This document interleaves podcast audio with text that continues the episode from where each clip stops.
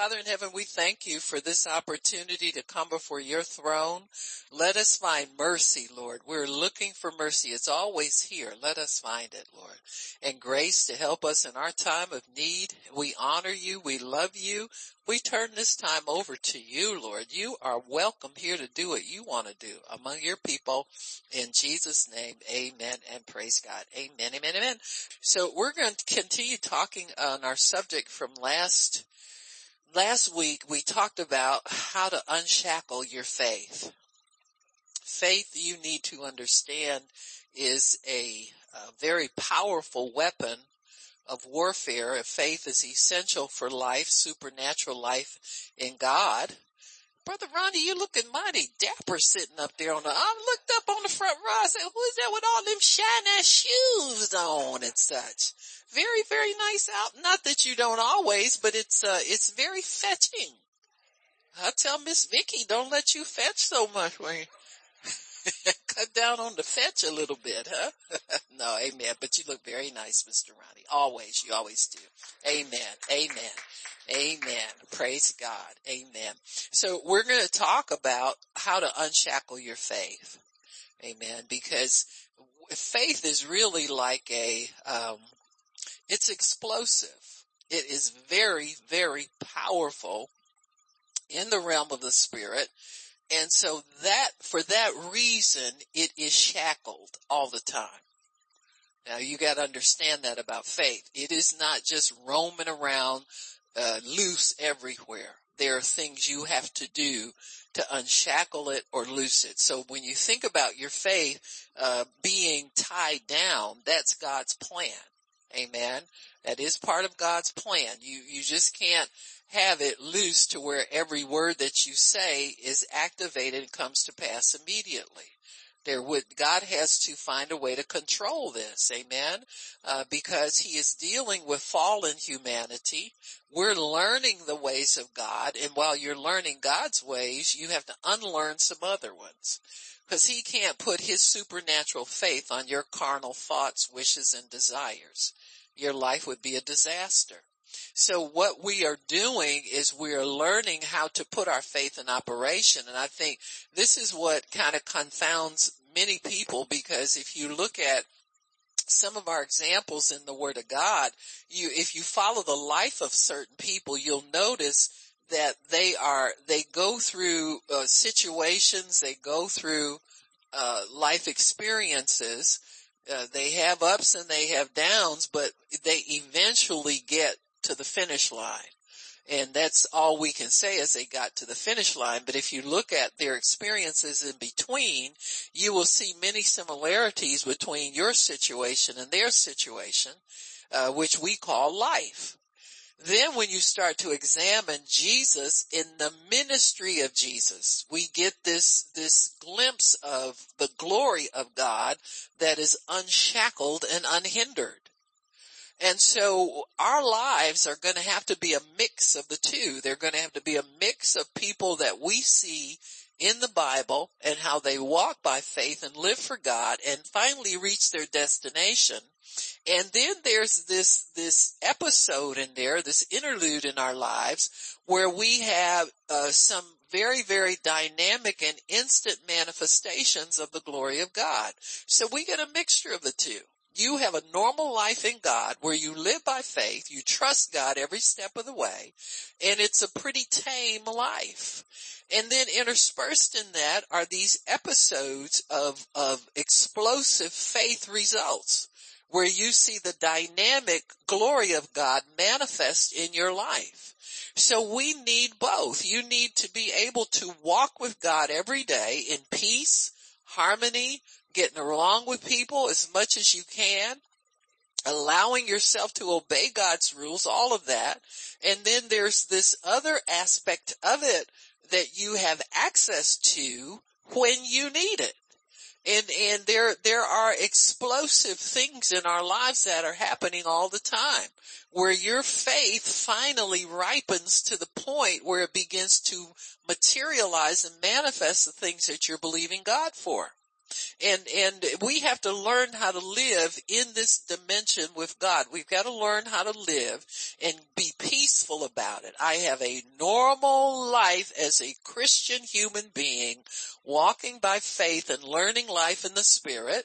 And then I have this life in God there where my faith can trigger some very phenomenal things.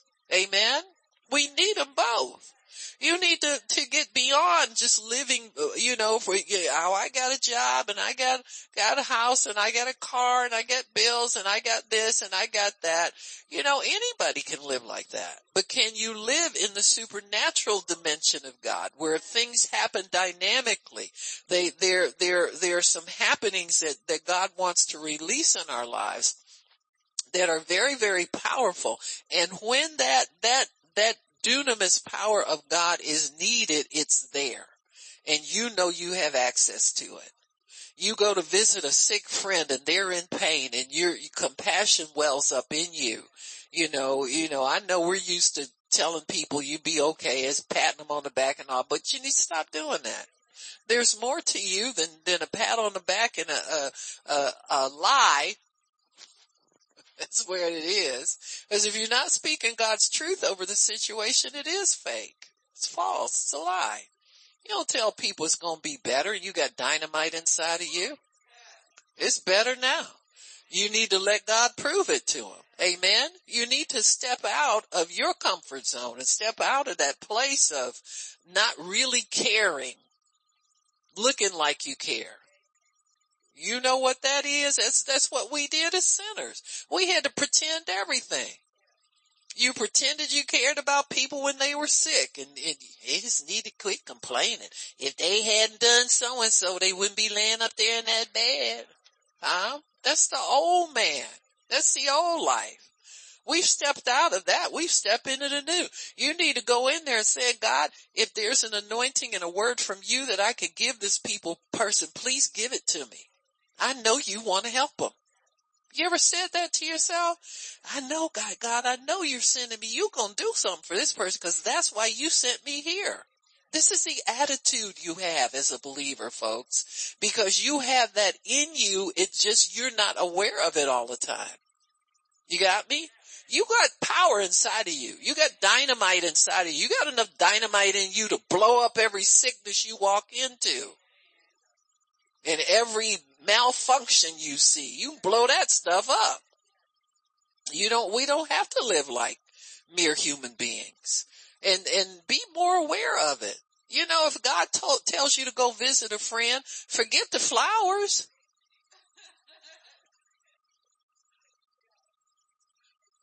If you don't have a healing for them, them flowers, you,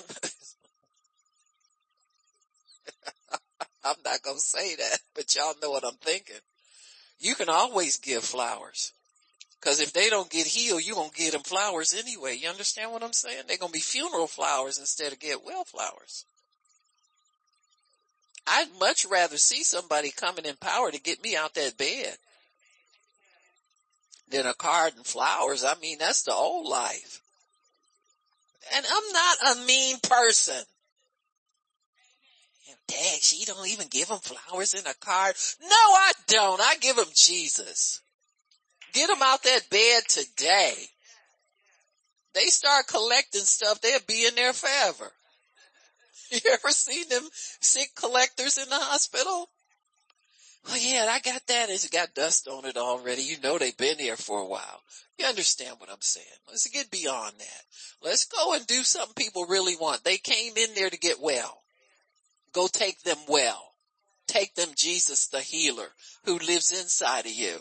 But we gotta learn how to release this power and how to rely on the fact that it's residing in you.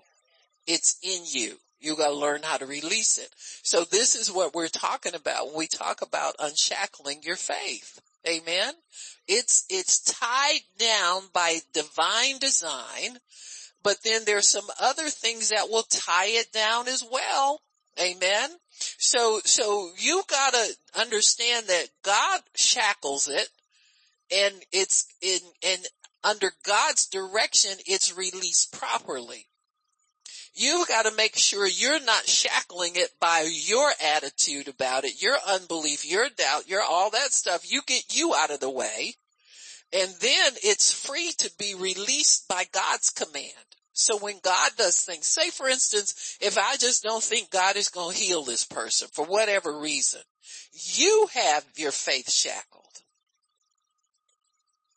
That's you doing that. You let go of your shackles first. You take all of that off.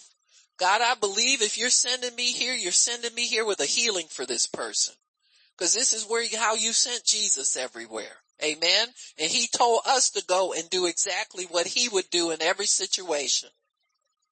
So you unshackle, you take your tie downs off of it, get rid of your unbelief, your doubt, your fear, all the things that tie it down that are human. Take them, you take them off. Once you take off your stuff, then God is free to release it as you begin to obey him and, and he gives us instructions how to release it properly once you've got you out of the way. See, your opinion about who you're praying for means nothing. It really doesn't. In fact, you shouldn't have one. We should be over that stuff a long time ago. Amen. And just allow God to move, allow him to do what he needs to do. So, so last week we started out talking about faith being without corresponding action or faith without works is dead. That's in James chapter 2 and verse 17. He says, but without work, faith is dead being alone. So you get this impression that your faith needs company. So, so when your faith is by itself, that means it, it hasn't been, it's, it's shackled. God's got it shackled until you add certain elements to it so that it can come alive and it can do what it's supposed to do. And so he gives us instruction for what needs to be added to our faith. So James says in 217, he says, uh, without even so faith, if it has not works, is dead being alone. Amen. So uh, what, what I do is when I see this, I get the impression of a stick of dynamite with a charge attached to it that's just sitting there, waiting for somebody to strike a match and set fire to that charge so it can go off. Amen. That's your faith all the time. All the time it's sitting there waiting for you to strike something to make it come alive. Amen. And it's there, it's that way for a reason. Because it would hurt your life if it were active all the time. You wouldn't know what was going on because it's beyond human comprehension. So God has it alone by itself needing a helper for your protection, also for your future use because you know that your faith is there and it can be activated anytime you find the work that you need to apply to it to make it come alive. Amen. And so without works, it is dead being alone. So what it means is that it lies in your spirit in a dormant fashion, waiting for the conditions to be right for it to come alive and produce what God wants it to produce. So what we need to do is start understanding how to add the corresponding action to our faith. When you need something from God, what's the first thing that you add to your faith? How do you put it, how do you take it from being alone to add a work to it to make it come alive? What's the first work that you do to your faith to make it come alive? Huh? You gotta speak it. Amen. So it comes alive first by your voice. Amen. By your speaking. Faith, and to be honest with you, where it comes alive first is your inner voice.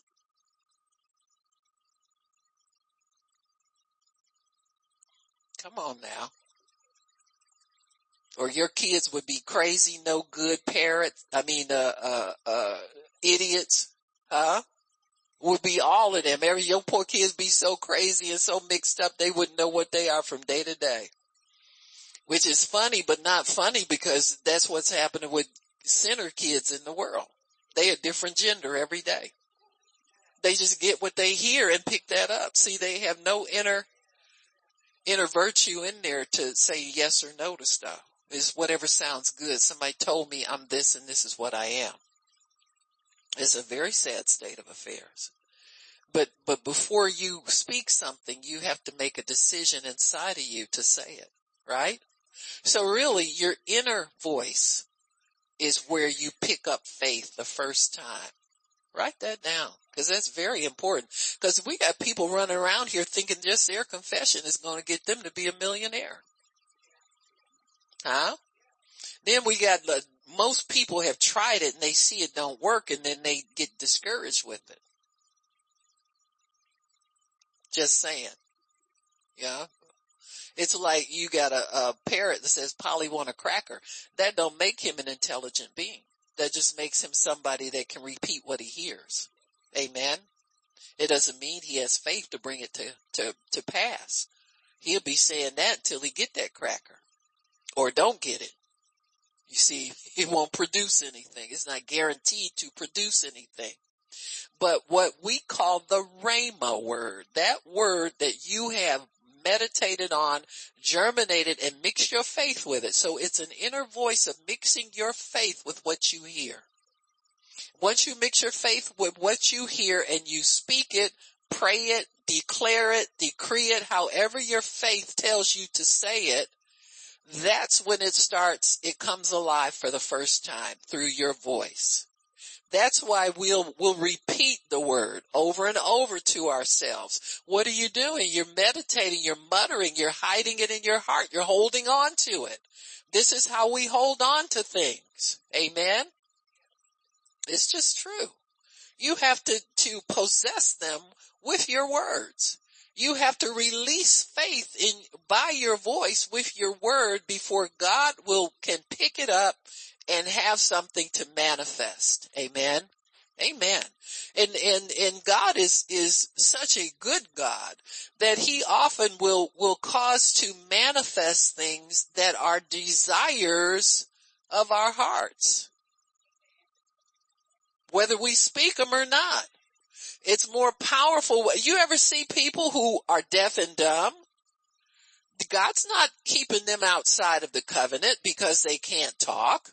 They talk on the inside. Their heart fills with desire for things. How do you think people in comas come out of them? Amen. They've got faith that they, they had faith that they was going to get well before the devil tried to kill them with that coma. And it's still active on the inside of them. There's a due season for everything, every seed that's planted by faith. Faith is believing and then it's activated by your confession, by your word, either through prayer, asking God for it, seeking God for it, thanking God for it, declaring God, I believe I received it when I prayed. I believe the one time I asked you for that, that I had it ever since then.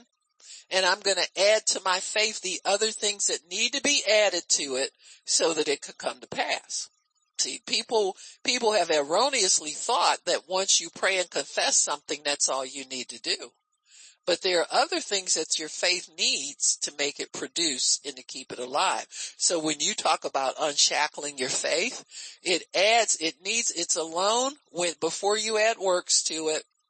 But then there are other things that you must add to it to perfect it, to strengthen it, to make sure that your crop doesn't die on the vine, so to speak. It, it, takes some effort. This is a life of faith. It's a walk of faith and it's a, a, um, continual action on your part on purpose tending your garden, understanding what God is doing in your life and adding to your faith things that, that will, will cause your faith to produce more and more. You want everything in you to produce to the maximum. You don't want to just stay in a baby stage of receiving all your life. Waiting forever, begging for a prayer of agreement, wondering what's going on. No, you, there are things you add to your faith that will cause it to be foolproof, that will cause it to produce period all the time. You can do it. If Brother Hagin can do it, you can do it. Most of us have much more education than he had. He said, I went to school on, on odd days and my brother went on even days. They had one pair of shoes or something. You understand what I'm saying? He said, that's the way you went to school in the country. And God mostly taught him. He taught himself what he knows. And he knows the important stuff. He knows the Bible. Amen. And so, and he knows God. And so, so this is how God works with us. He works with what we have, but you don't need to be a scholarly person to, to know things in God. And because you know some scripture, that don't make you a, a, a, a expert on everything. Amen. You, you need to add to that some character and stuff.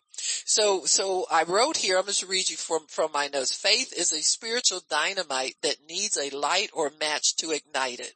That is our works. So our first works are our words. From our meditation, our inner resolve to have that, you have to decide you want what you're talking about. I'm gonna tell you that's another problem with religion. People are talking stuff. They don't know what they're talking. They don't want half of it. You know, if they stopped and listened to themselves talk, they'd say, well, what am I talking about? I don't want that. Do you understand what I'm saying? I didn't really mean that. What am I doing? You're just repeating what you hear other people say because that's what religion does. It doesn't take anything on the inside. It doesn't make that word yours. It doesn't think about that word off and on all day long. It doesn't nurture it. It doesn't, doesn't possess it. You possess by what you think. You possess by what, how you, de- what you desire. What you hear, what you desire, it's, it, it becomes a part of you. And so you have to own these things before God will give them to you.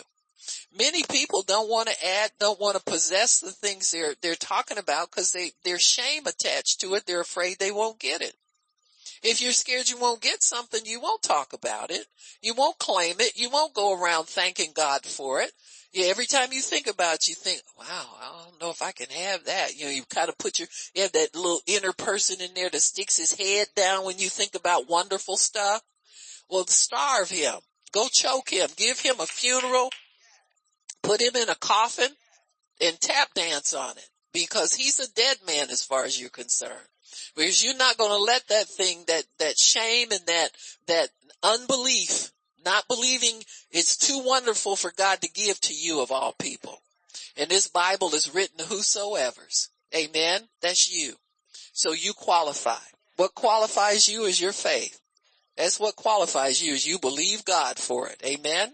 So we're to add things to our faith. That faith without works by itself is, it, it needs some help. And so there were the things that we add are added because uh, we, we need the things that, that God, God adds to our faith. You just can't, this, see, this, this is what keeps you from, from being a robber in God's house. This is what keeps you from being a thief in God's house. God will hold up some things because you're not adding the right things to the mixture. It's like if you're, you're making, you ever uh, make Kool-Aid by feel? You know what I mean.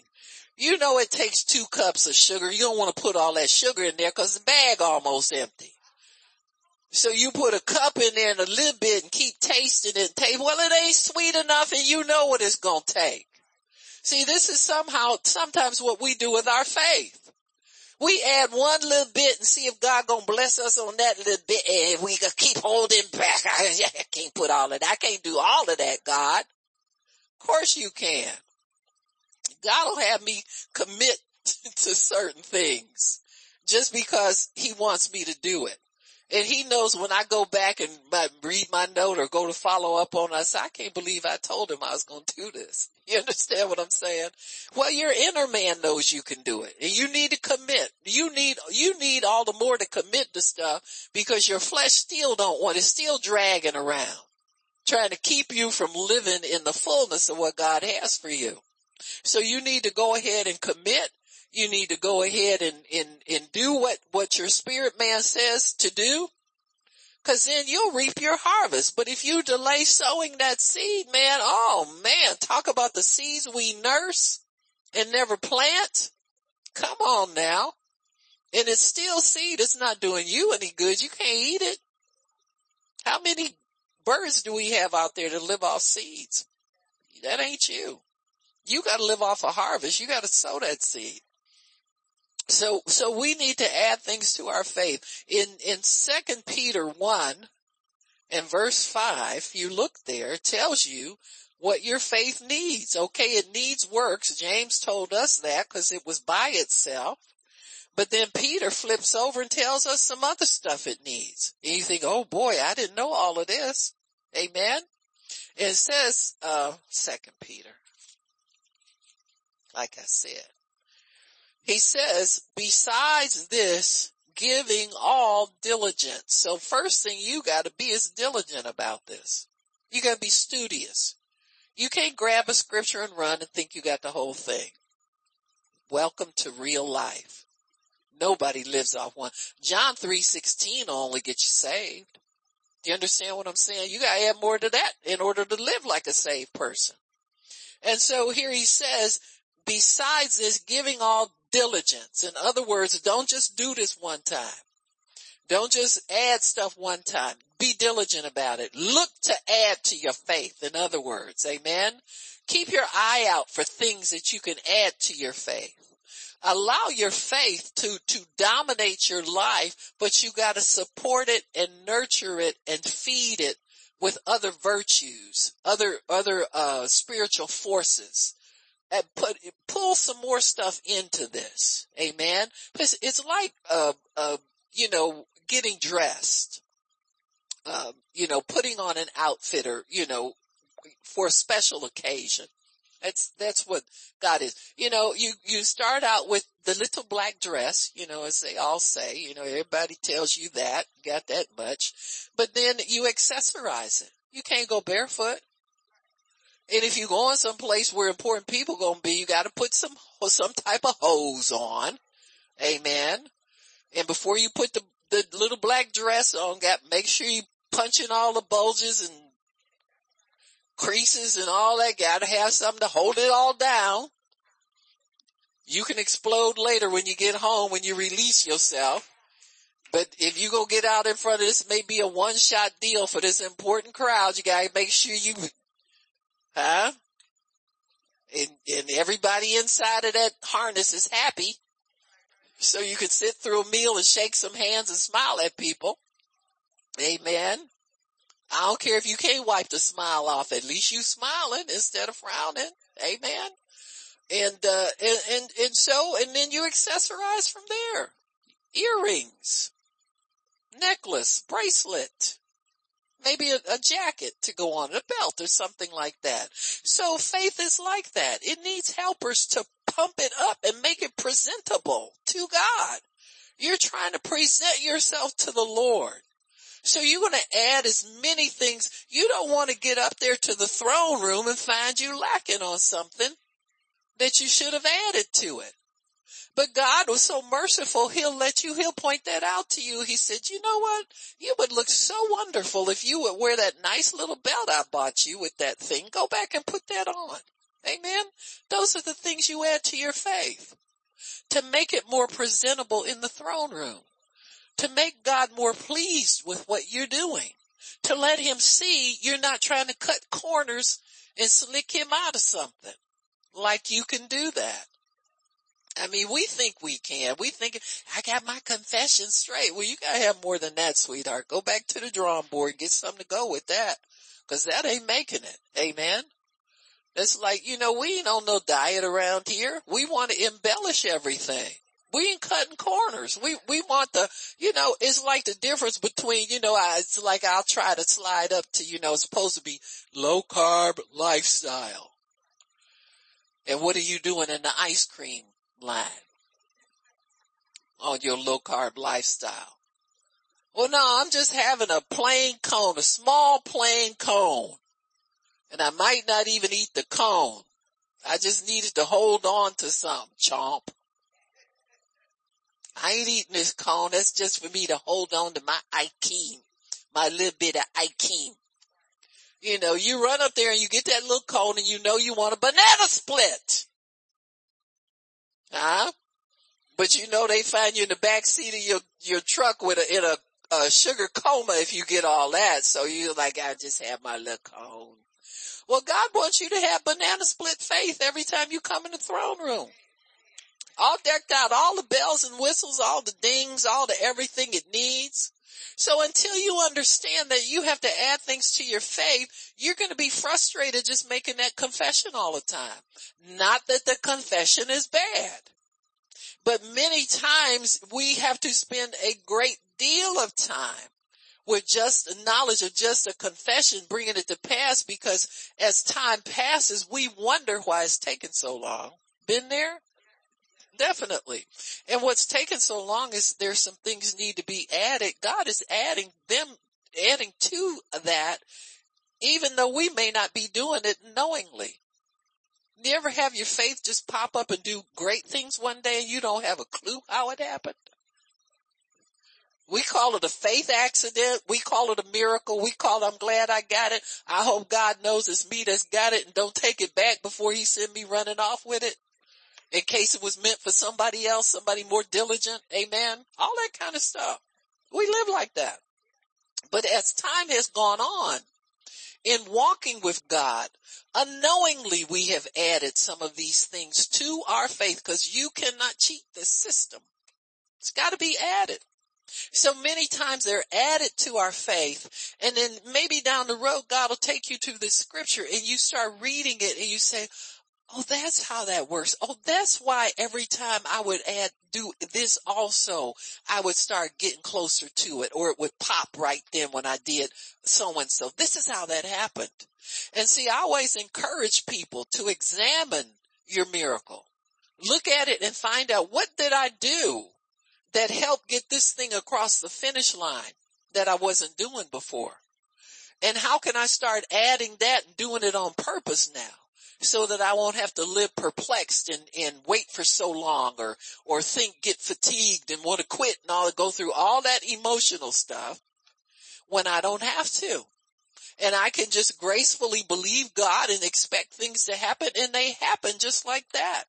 So we need to know these things. That's why we study. We need to know. You, you don't have to be just shooting in the dark and hoping something falls out of the tree you know, do the shotgun approach. You can be targeted in what you're doing in God.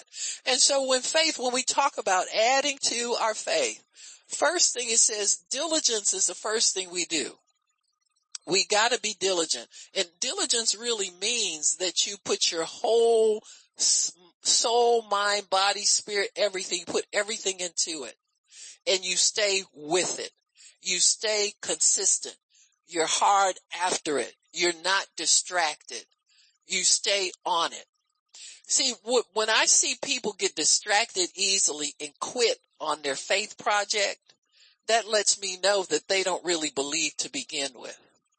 Because once you believe God for something, you don't quit. Faith won't let you quit.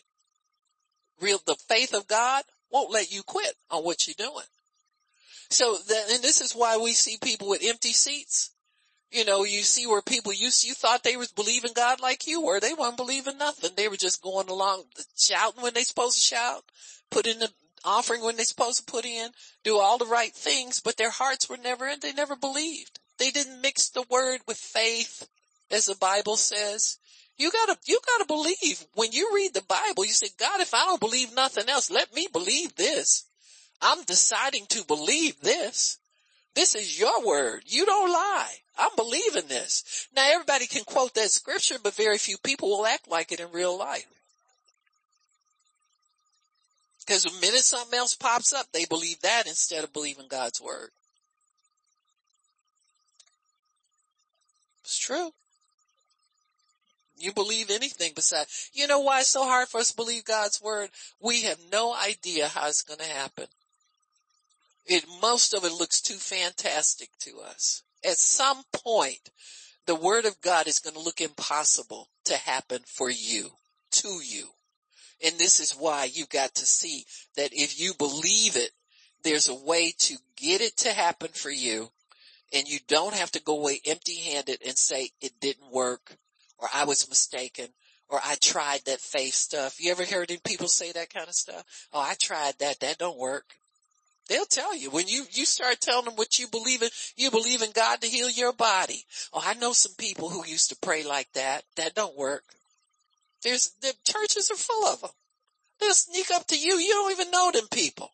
And they'll just engage you in a conversation and pretty soon they done pulled your teeth out, got you to take your wig off, pull your, your high heels off. They stripped you naked of everything you thought you believed in just in one conversation. Some of them are good at it. Amen. So from such turn away, that's all I can say about them people. But you know, we'll have nobody like that left around. All the unbelieving people are gone. I tell you right now, they're gone from most churches. People who are holding out now are definitely in faith because it takes faith to hold on in difficult times. Amen. So that's what's going on now. So God's getting us down to what we believe, folks, whether you see it or not. It's happening. So we said faith needs helpers and, and first, second Peter tells you what they are. First one is diligence. That means to stay with it, to put everything you've got into it. If there's another, uh, uh, uh, hour of listening to a tape you can do, do it. If there's another uh, uh, time of worshiping, praying in tongues, do it. If there, that's diligence, that means that you are invested in it. You're not gonna come away empty-handed. Diligence will get the goods. Always. Always. You, you see them stick to it people that don't quit, don't give up. They, they'll come away with the goods. And people will tell you that's the only thing they'll, they call it perseverance. They call it faithfulness. There are many, but there's something in it. It's an inner strength that causes you to stay with something and you don't care what it looks like on the outside. They can wave every little shiny thing in front of you and you're not moved. You stay with the program because you know it works. You know it works because God said it. And that's all you need to know. See, you see what I'm saying? You know it. See, people try to rely on other things to know stuff works. I know it worked because last time I needed some God that, well, you know, that's fine, but you're waiting a long time for this one. See, I can throw doubt in there on you anytime I want to if you dealing with experience. You can't go by experience all the time because we've all had good and bad in that, that boat.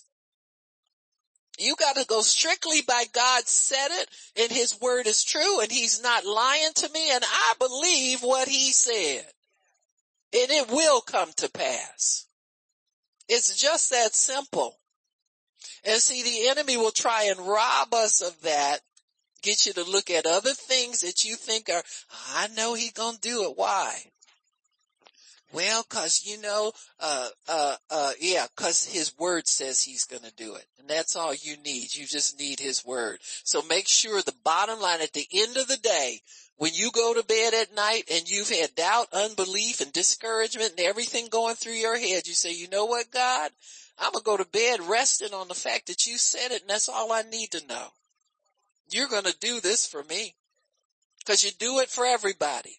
You're no respecter of persons and my sins are forgiven.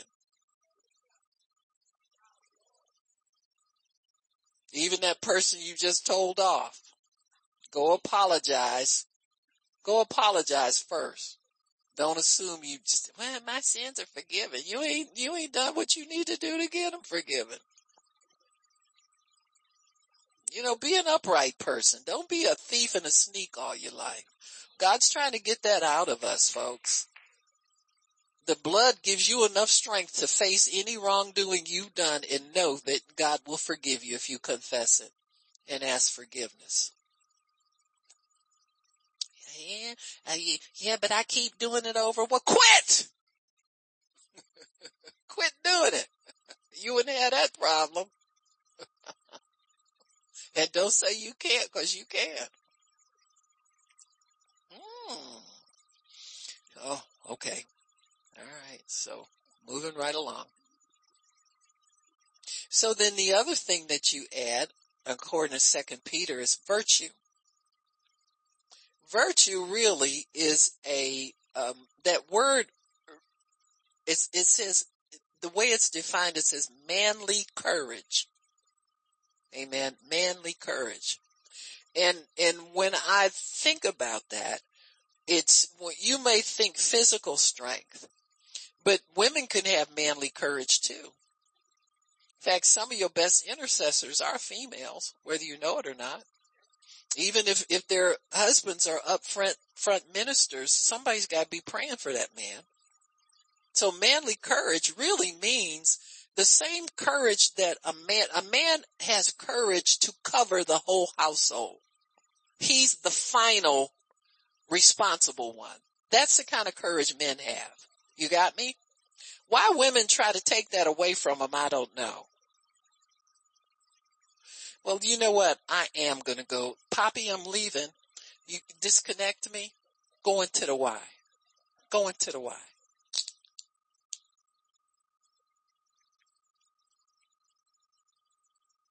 He won't do what you tell him to do. He's not supposed to.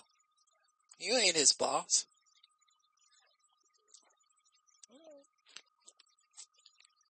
He's not your boss either. God is the boss of both of you. But there is an order and there is a difference between men and women. Don't take his difference away from him. And men don't try to push her up front to do your job. You understand what I'm saying? You, your strength covers, your virtue covers the whole household. You got me? And, and women can adopt that so that their knowledge and their power in the spirit can cover the whole household. That's a godly thing. There's no male or female in Christ. But in men, it comes naturally. And so when they say manly strength, what they mean is a strength to cover every situation that will ever come up in the household. You can get that from God, male or female, you can get it. Amen. And so this is, this is what virtue means. It means that you have a courage, that can cover every, in other words, the God, with the God you serve, nothing is impossible. God makes you fearless in the face of any enemy that you ever would come across. So you've got to add that to your faith. You've got to add fearlessness to your faith. You've got to add a moral strength to your faith where it doesn't compromise because the situation looks bad. Amen. It doesn't shrink back. That's what virtue is. It will not let you shrink back even when situations change. You know how you, you can be praying for God to send you a, a, a new vehicle and you know it takes so much money. Amen and then you, you have another emergency come up and you see that amount of money looking like a whole lot now that you've had this. You understand what? Well, your faith is still there. Your faith can still believe it's going to come. It don't care about what just popped up over here. Don't you think God knew that was going to pop up before you start praying for it? So, so virtue is that. It's setting your face like a flint and say, oh, okay, devil, you got me that time. That was a little sore, but I'm sticking my other jaw out there. You got me? I'm still going forward. You're not stopping me. So when you add to faith, faith is believing God's word. Then you prop it up or support it with diligently seeking virtue, moral strength, not weakening, not giving up, not looking at circumstances say, oh boy, it's looking bad. Or go to the doctor and they, you, you take a test and your test comes back not good. You got me? You're not wavering. Your, your virtue will keep you standing strong, even though you might, your knees might be knocking together, but something inside of you is saying, this ain't no thing. God still got this. You still healed. You don't care what they just told you.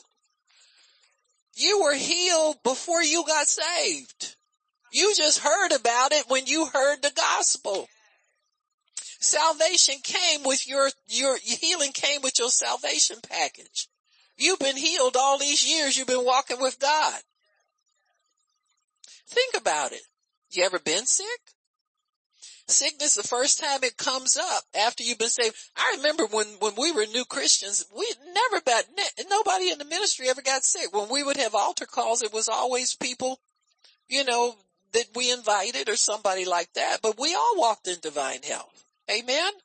You know, and as you walk, you get tested. Your faith gets tested in things. But you're healed when you're feeling good and you're healed when you're not feeling good. You're still healed. Heal, healing is spiritual. It's a supernatural dynamic force. It's not something that leaves with a, a test report. You got me? Your healing, your healing didn't get scared of what was on that paper or them numbers on that paper. Your healing is there. You gotta make yourself more aware of what's on the inside of you than what them papers are showing, what them numbers say. Amen. You can, you can beat anything with your faith. So your faith needs a helper. It needs virtue. It needs what they call the, what uh, uh, they refer to as manly strength, which is a moral strength that covers the whole household or covers the whole situation or is able to meet any adverse situation. You got me? And so moral strength means that you know it's your responsibility to stand strong even in the face of negative report. It's your responsibility to do that. It's not up to God now. You say, oh God, it's not working. What's wrong with me? I, I, you better straighten up. Get your virtue together. Amen. Because it is there. It's on the inside of you. You just need to start putting it forward. You tell yourself, I'm not moved by this. See, that's virtue. That's how virtue talks. I'm not moved by that. I'm not wavering. I'm still healed. That's virtue talking. That's not just faith. Faith is by his stripes I'm healed. But now faith has met an obstacle. That's a negative lab report. What do you call, well, who do you call? Who you to call? You're to call virtue. Cause virtue says you're still healed. Amen. And you gotta have that because you keep quoting by his stripes you're healed. You gonna get, your tongue gonna get dry. See, you need something to go along with that. By his stripes you're healed. You need a punctuation mark behind it. Period. Amen. And in the conversation. So add to it virtue that is a, it, it, virtue is, is what Noah had. I'll tell you what virtue is. Cause it will put you in opposition to everybody who's quoting scripture. And, or the decree and declare people. Virtue will put you in opposition to them. Do you know what that means? That means when they waver and they quit, you're still standing to your confession holds because you're, it's being held up by something stronger than just your words. Amen. So it, oh, I decree and declare. No, don't put that over my life. You do that little stuff over your life. You ain't declaring nothing over me.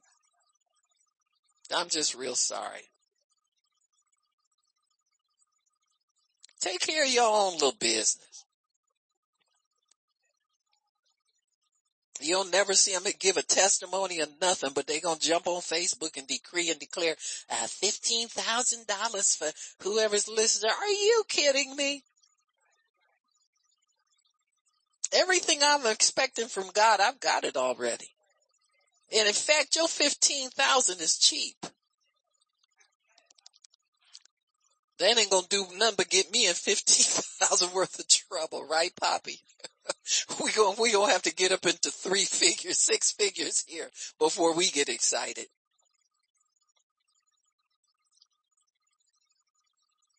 So virtue, that's what you have. See, virtue comes alongside of faith. See, cause that evil report knocked a hole in your stomach, whether you know it or not. And what the virtue says, uh-uh, don't quit. Uh, virtue says, uh-uh, you hold on props you right back up. Amen. Takes that pain right out of you. So no, we going forward. That don't mean nothing. Pay no attention to that. We still good in here. Amen. So it's a moral strength. It's, we've made a decision. Morality says we've already made a decision and we're sticking with it. Amen. That's a moral thing. It's integrity. It's, you said it already. Don't you believe it yet? You got me? We said it and we're sticking with it. We don't go back on our word. Amen. You know, it's like kids in the, in the schoolyard. You say, you, you know, so and so they say something bad to you. You say, take it back. And they say, I ain't taking it back. They get busted in the jaw, but they held to their word. See, I give that kid more credit than one to take it back and run home crying. He might live to fight another day, but what kind of, and morally, where is his stand? What's he really believing enough to take a, a hit on the jaw and then get up and come back and fight another day? You got me? Course, most of us were runners. We know that, but we toughen it up now. Amen. So virtue really is a more, it's moral strength. It's, I said it, I meant it, I'm not going back on it. Devil, you can't make me quit believing. You can't make me take it back. You can't make me believe I'm sick. You can't make me stop serving God. You can't make me stop seeking more from God. You can't make me do it. See, that's what virtue is. And it sticks, it causes you to stick by that word, I don't care. They can be throwing dirt on you and you still confessing you healed. You got me right? So this, this is how we live as believers, but that won't happen. You know it won't happen.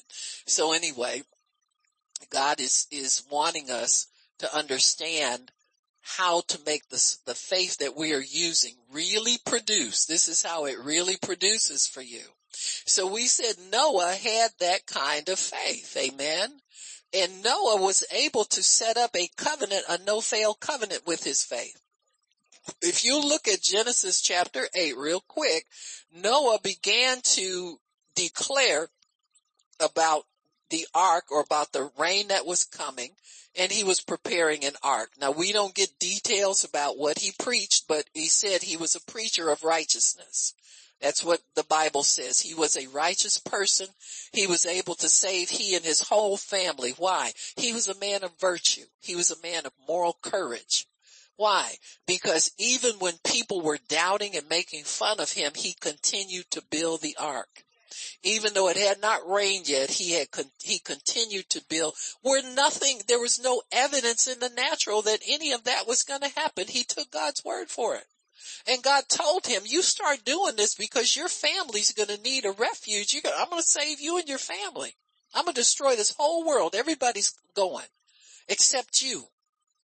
Now, number one, being exceptional would make most of us faint.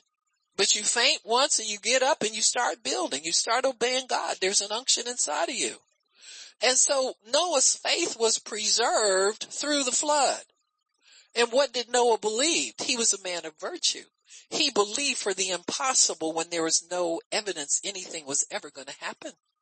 And because of that, God blessed Noah from in, in his second beginning after the flood, Noah and his family are come out of the ark and God puts a rainbow in the sky and he says this, he said, while the earth remains, he said, as long as the earth is here, seed time, harvest, cold and heat, summer and winter, day and night shall not cease. So what God is saying is, he said, as long as the earth remains, your faith is going to work. As long as the earth is here, anybody who's moving in faith, it's going to produce a harvest. What God is saying is never too late to start sowing seed to get something good to happen in your life. You got incurable disease. The doctor says you're not going to live long. It's never too late. Seed time and harvest. It's, you see a day coming up and a night going down. That means you got time to sow your seed and it's going to come forth in the form of your healing and your health. See, that'll never cease. What that tells me is God, it's never too late. Somebody's on a deathbed. And there's somebody scared to go pray for them. They say they really on their last leg. Seed time and harvest principle is involved here. As long as the earth remains, you can go sow that seed of healing into that person's body. You can lay hands on that person and God will cause them to recover. Well, I, I prayed for them and what happened? They looked better. They said they felt better. That's their healing. That's the seed. The seed went in. Teach them how to feed the seed. Leave them plugged up to some scripture. Put a scripture on the wall. Let them re- remember it day and night.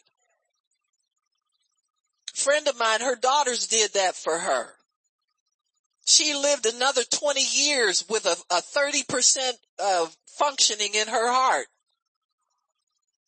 not even supposed to be able to walk. How you live 20 years when they put those scriptures all over her hospital bed while the doctors were coming in giving her an evil report and telling her she couldn't live without this procedure and that procedure. She said, um, no, I think I won't do the procedure. I think I'll look at my wall. And when I got home, I look in my Bible. And when my family's around me, they speak the word over me every day. You understand what I'm saying? She and her husband were, her husband's still alive now. She has passed away a couple years ago. She lived well into her, close to 80, I think, or beyond. You understand what I'm saying? God will do that if you don't quit. But you gotta add some virtue. You can't be a mealy mouth confessor. You gotta add something to your faith. Cause it will be challenged. Cause it's supposed to be challenged. Because it can withstand the challenge. Amen? If somebody wants to be the heavyweight champion of the world, you don't get there by turning down challengers. You gotta accept some of them or you ain't no kind of champion. Mm-hmm. You're a champion in name only. You want to be one for real. So we are champions over all the works of darkness, folks. You gotta add stuff to your faith. You gotta, gotta add virtue. Virtue is this. You get a no answer and you're not moved.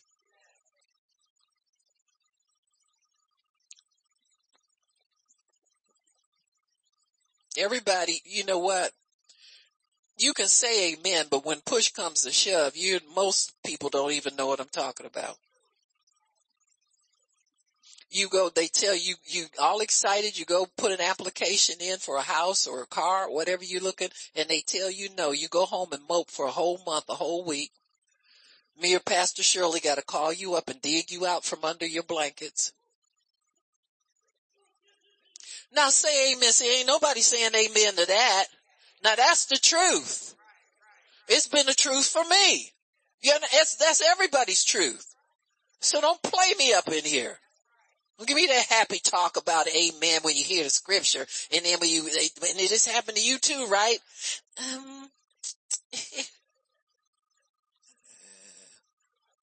see, be glad I didn't go to the Y. You would have missed that.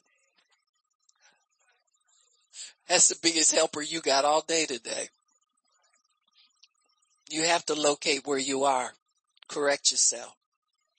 See, very few people will get up the same day and go to the next car dealership and put another application.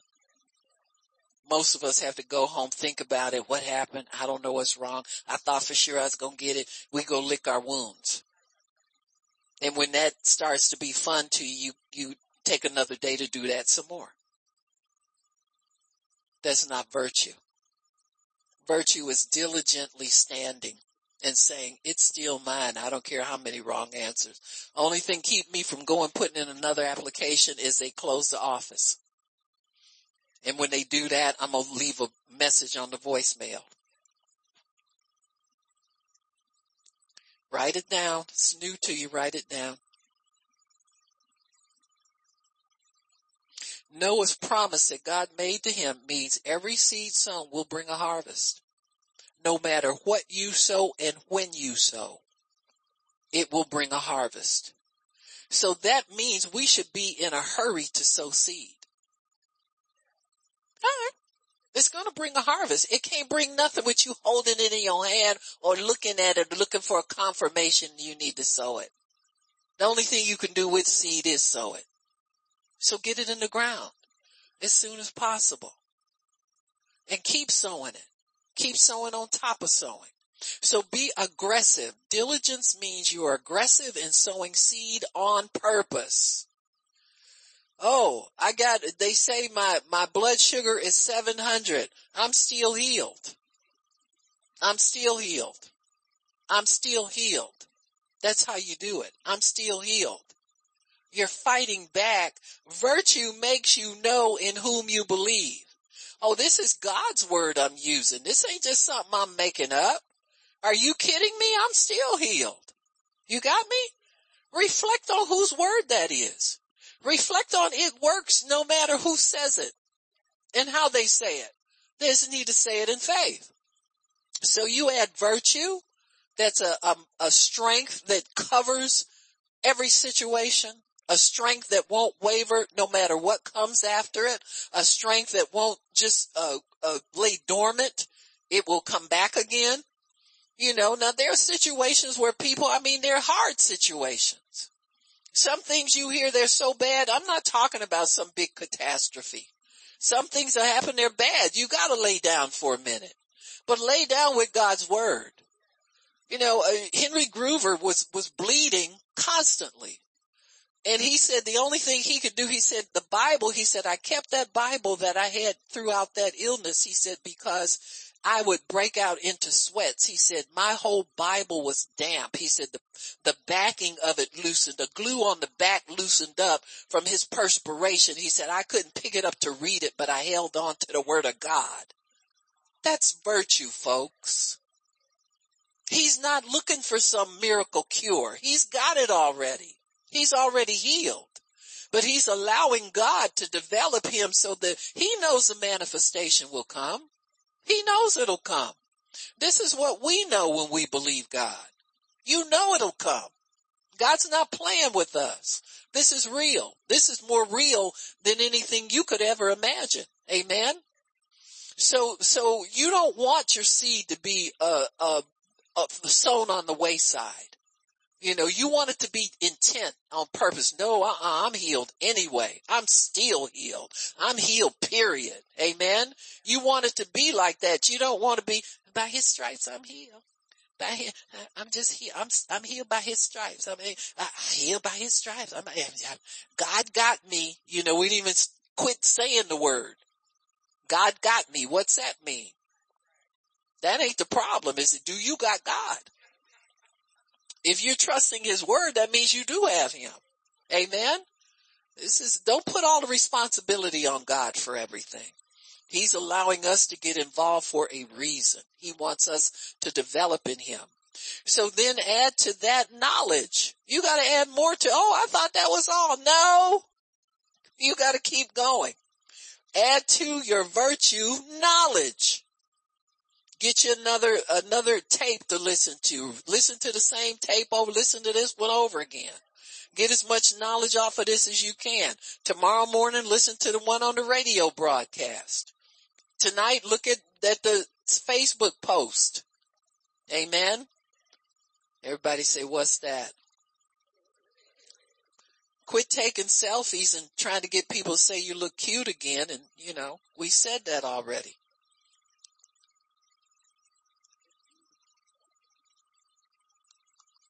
So add knowledge to your virtue. God will send you knowledge in so many different ways. The best way I know is in the service that you attend regularly. Have your faith feelers out to grab more. You know, always grab more and then listen to it over again. There's no excuse for people not believing. We have so much free stuff that we can listen to over and over and over again. So, so now that the gospel really is free, there's no reason. And God's, that's why God's causing us, holding us to know more. He's making us responsible to know more, not less. So the faith you used last year to get everything you needed, you got to add to that now. It's just true. Amen. So, so in all diligence, that means don't quit. Don't be casual. Be purposeful. Be intent on it. Most people get that intensity in their faith through worship. You begin to worship and you pray in tongues and you get intense. Amen. You be diligent. That's the igniter that ignites your spirit and gives your spirit strength to hold on to what you're hearing. I must say it again. Worship and praying in the spirit gives your spirit the strength to hold on to what it hears. Do you realize a lot of what you hear just goes by you? You can't absorb everything in one, in a sermon. You can get some nuggets and some jewels, but there was a whole lot more preached you need to go grab. So you pray in the Holy Ghost. You go listen to it again. You say, God, I gotta get this. You ever done that?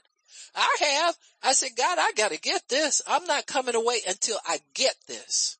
Be determined. Don't be scared. You know, I don't know what's wrong, but I sure don't want to know because I don't think I can fix it. No, you gotta listen to God. It's already fixed. You just gotta pick up what you need. This answers the question, what am I doing wrong? Told you wouldn't like the answer. That's why God don't tell you. He makes you go fish for it. And once you start fishing for it in the Bible and once you start looking for it, that's when he shows up and answers you, when you pursue him. He's not going to give you, you casual asking. I don't know what I'm doing wrong. That means you don't want to know. When you say, God, is something right here and it's me and I want it fixed, I'm determined to fix it, that's when he'll start responding to you. Okay. Well, if you've never been there, go there. Amen. All diligence. Add to your faith knowledge, virtue, add to your faith virtue, knowledge, temperance. That means uh, self-control. Don't, don't take a day off. See, this is what that means. You want to take a day off, go get in the flesh. I just had to go uh, to a movie. I just had to break away for a little bit. I just had, no you don't. You can stay with this.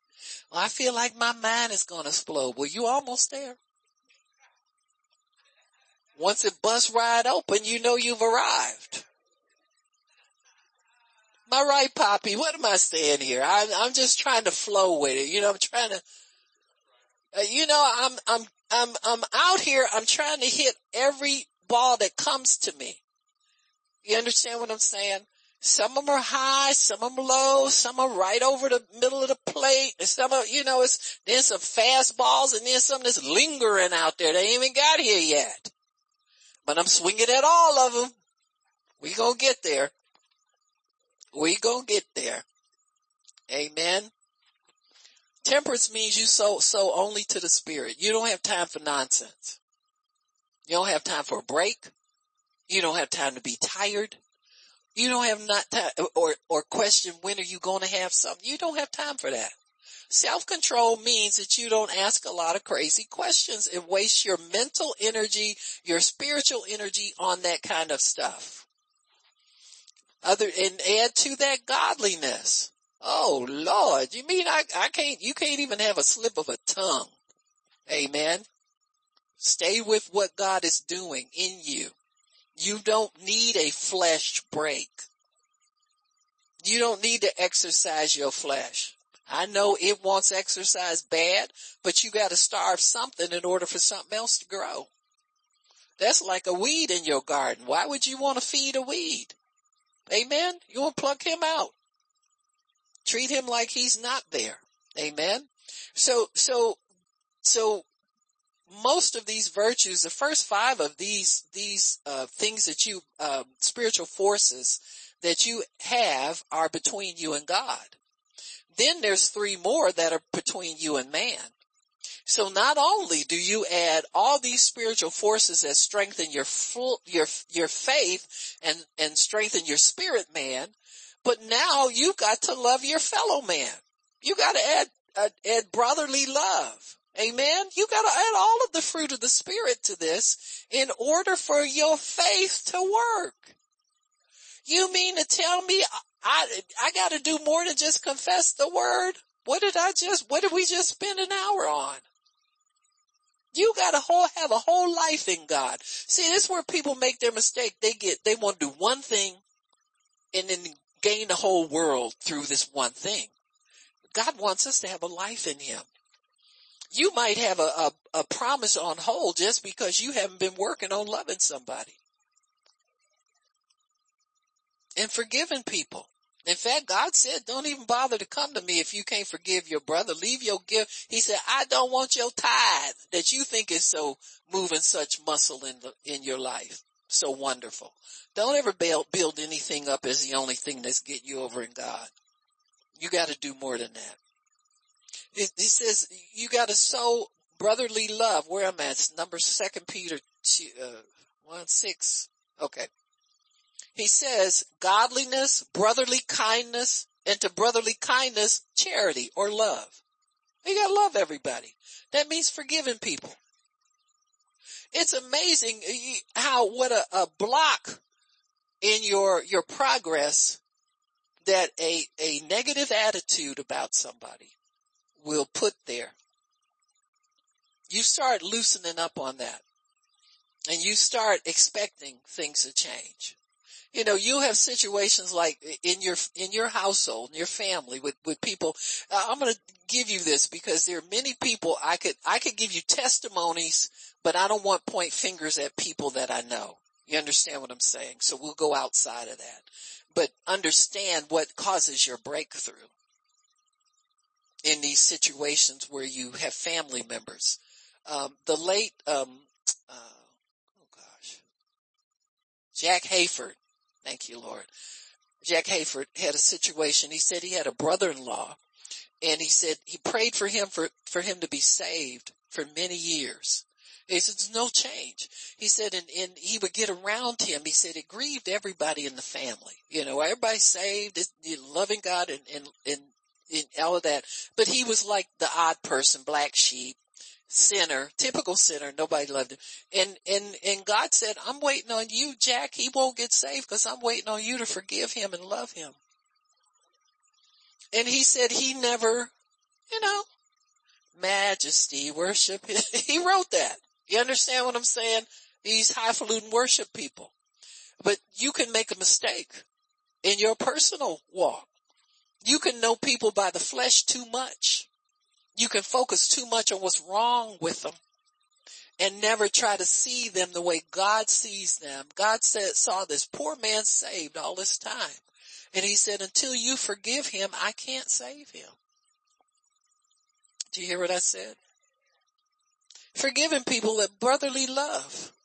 Feel good about that person. Allow yourself to feel good about, I, that was one thing I learned about love. That means you feel good about people. See, once you, when you abide in, in what they're doing wrong, and that's all you can ever see, and you start, your mind starts building that up, you, it perform, it, it's a block to anything spiritual. It'll block other things that you want in your life. And, and Jack confesses that he said a whole breakthrough happened in their family when this man got saved. And he said, it did, he said maybe a month, couple weeks or a month, this man was in church asking for the Lord. Do you understand me? When God tells you something, you be thankful. He's, God, I thank you for showing me that. Cause I thought I was doing everything right. We all do. Everybody's guilty of that sin. I thought I was doing things right. I'm so sorry. I see that now. I see I'm hating this man and I'm expecting you to save him. And I gotta love this man. See, brotherly love. Why, that's why I say, they say love is the greatest. The Bible tells you that. It's a great, it'll move things where you saw, thought something couldn't move. You will start seeing people like God see them. God, let's, let me see this people the way, person the way you see them. Let me, let me do that. And let me understand what it's like not to hold grudges, to be beyond a grudge holding person. Let me be that person that you can depend on to walk in love and walk in the spirit and, and you can, you can trust me. Trust my words more. My words will have more power. And I'll tell you one thing, you get ick, ick, ick out of your heart. Your words will be so powerful, it'll shock you. You'll say, I didn't believe all that was in there. Amen. It, it, because it will block it. It's a guarantee. You get it out of the way, everything will flow and it's all good. So, so brotherly love, all of these, these, these spiritual forces work toward people. Don't reverse them. Don't put people first and God second. It's the other problem we have. We schmooze people and want people being nice to people. Why? So you can get something out of the deal. This is something you're doing for God. This is something you're doing that's going to advance the kingdom. So, so you can unshackle your faith this way. If there's something that you're still waiting on as far as God is concerned, go down the list and see, God, am I adding virtue to it? Am I, am I steadfast in the face of adversity? Am I allowing adversity to sway me? Am I getting in a bad mood because it didn't happen the first time? You know, that should be a, a clue to all of us. If it didn't happen the first time, guess what? You gotta do it over again. You get do or do-overs are good. If you let it, if you let it work for you, do-over will help you. Amen. It'll show you what you lack. It'll show you where you're tricking yourself and thinking you're doing so much. You ever been there? I do everything for them. I don't understand why they don't do nothing for me. Cause you just, you just told on yourself. You're not doing this as unto the Lord. You're doing it as unto you. Amen. You're looking for something when you give. When you work for God, you don't look for anything. You just are shocked when it comes through. God, God maybe will sometimes take you aside and say, well, see, because you did that, what I told you to do. So you're just trying to encourage us. He said, I was able to do this for you. Amen. And this, this is how we live. He'll explain things to you. But until you get to that point where you're totally focused on what makes your faith work, what takes it from just sitting inside of your spirit to producing great things in your life, producing a, a, successful business, producing a successful family, producing the, the property that you want to have, producing the bank account you want to have. What takes you from there to there? It's what you add to your faith, that you keep working on it that you say to God, God, I'm going to get this. The day you say that, you, if you think that, that God doesn't get happy with some of the things that we, we say, I got news for you. That makes him very happy. You'll see him start to move things out of the way and bring you knowledge, information, words of knowledge, prophecy come out of nowhere. You know, I, I was down at Billy Burke. I was there. I just, you know, was, God said go. And I was thinking, I said, well, well, and he had told us ahead of time, he said, this, this man of God, I want to promote him. He said, you're going to help me with that. And he had us sow into his ministry money. Let your money go before you. Don't go someplace first and then find out if you ought to give the money. You heard from God already. You know, you, you sow that, that financial seed. And, and I just, I told the Lord, I said, well, I do want to see more healings. I want to have my whole list of stuff I wanted God to do for me there. Was the first thing he gives me a prophecy about where the ministry's going. That was locked up until I got obedient. Well, you're a prophet. You can hear from God. Grow up.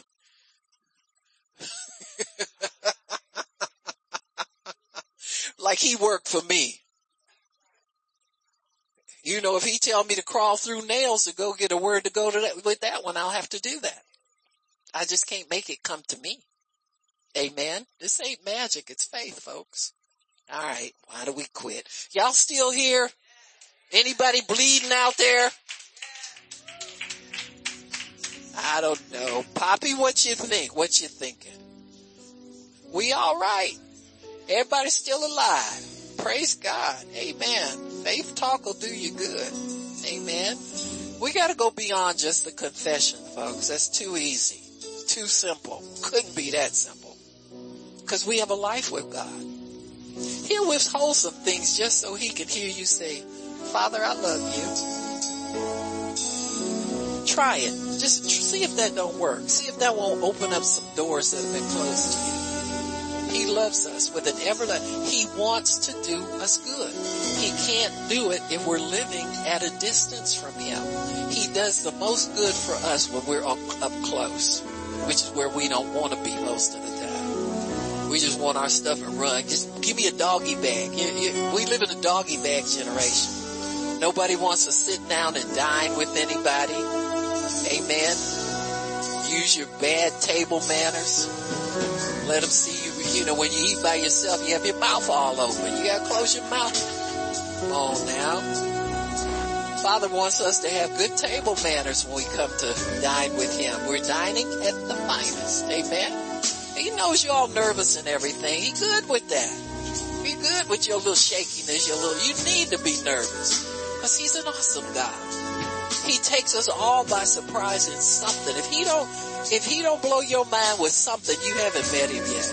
He should have blown your mind when you got saved. Amen? So he wants to blow it further.